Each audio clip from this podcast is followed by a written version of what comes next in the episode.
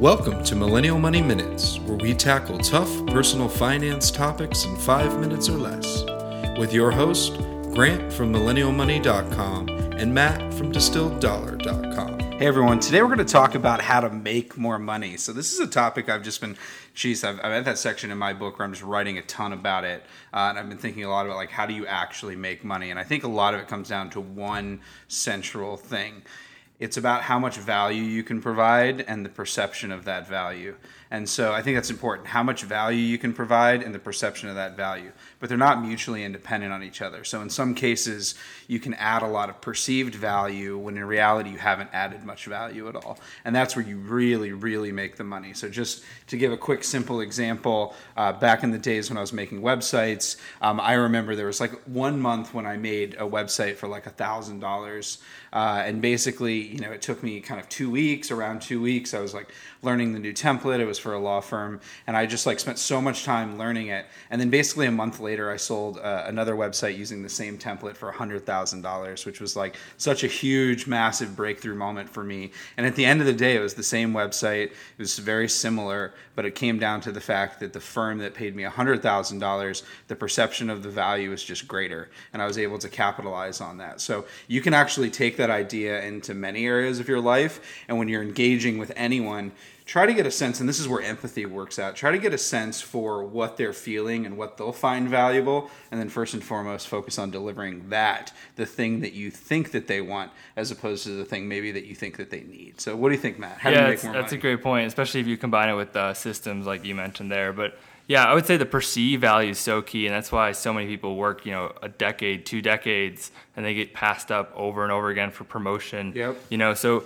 it, it's just tying together that you know the hard work. Is, it's not it's not saying going around and boasting about yourself, but just making sure that people are aware of your results and, and you know what you're what you're doing at, at your job. You know that that sort of communication. Yeah, just really, yeah, exactly. Being able to, and a lot of people think like this is the tough thing. You're like, you know, you sit in your cube, you sit in your office, you work with all your coworkers, you know you're working really hard like you're there every day and you think that you know like your boss or the people above you are seeing it but in reality they actually like i manage people and like i actually end up seeing very little so those things that i do see end up getting magnified yeah. so that's why it's really important and a lot of people they don't know the story to tell until you tell them how to tell it and i think that's a really good thing uh, with just like your boss or your manager you know make the case like explain how you've done such an awesome job and then depending upon how many levels of hierarchy there are you know you want to make your boss look good too uh, and so being able to help them communicate their value up the food chain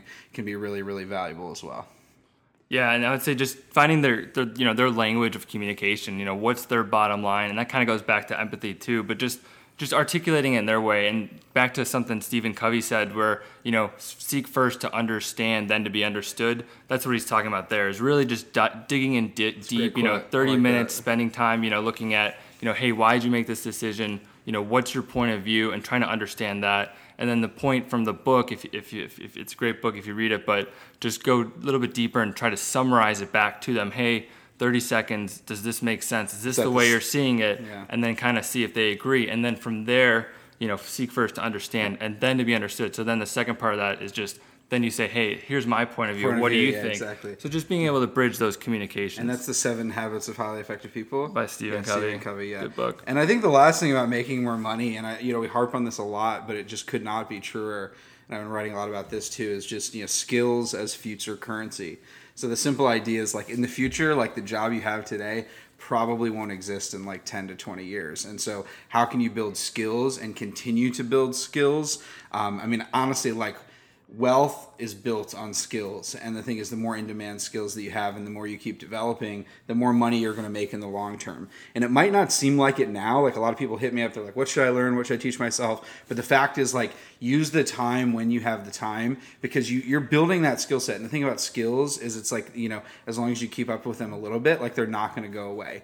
And at the end of the day you know being able to use those skills that's really how you maximize the perceived value especially when you're able to do more than one thing than a particular job requires. Yeah, I would say, you know, almost seeks, you know, the development of skills as a habit itself. So just continuously put time towards it, especially if you just sit back and think, you know, what are the biggest activities that I could be doing now? Is it marketing? Is it writing? Is it you know, delivering on a certain client at work, you know, what are those biggest tasks that you can do and just focus in on those for a quarter or whatever it might be and just develop those skills, make it a process and then you'll, you'll see those 1% little things. It's the same thing with investing, but just with skills, same thing. Just keep at it, honing it.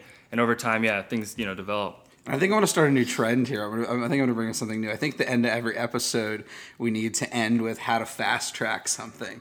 So I think that it's like it's that simple idea that like build the habits, sustain them, build a good process. But sometimes you just want to put things on uh, hyperdrive and overdrive. So how do you ultimately make more money? You go out and you find that one thing that someone really, really needs, and then you figure out how to give it to them. And the more they want it and the more money they have, that's an important thing. So seek out people who have money, and you're going to make more money just being around them. So, uh, how to make more money. Hope this was helpful, and we'll chat with you soon. Thanks for listening to Millennial Money Minutes. If you liked this podcast, please leave us a review on iTunes and subscribe. If you want us to cover a specific topic, use hashtag millennial money on Twitter or visit millennialmoneyminutes.com.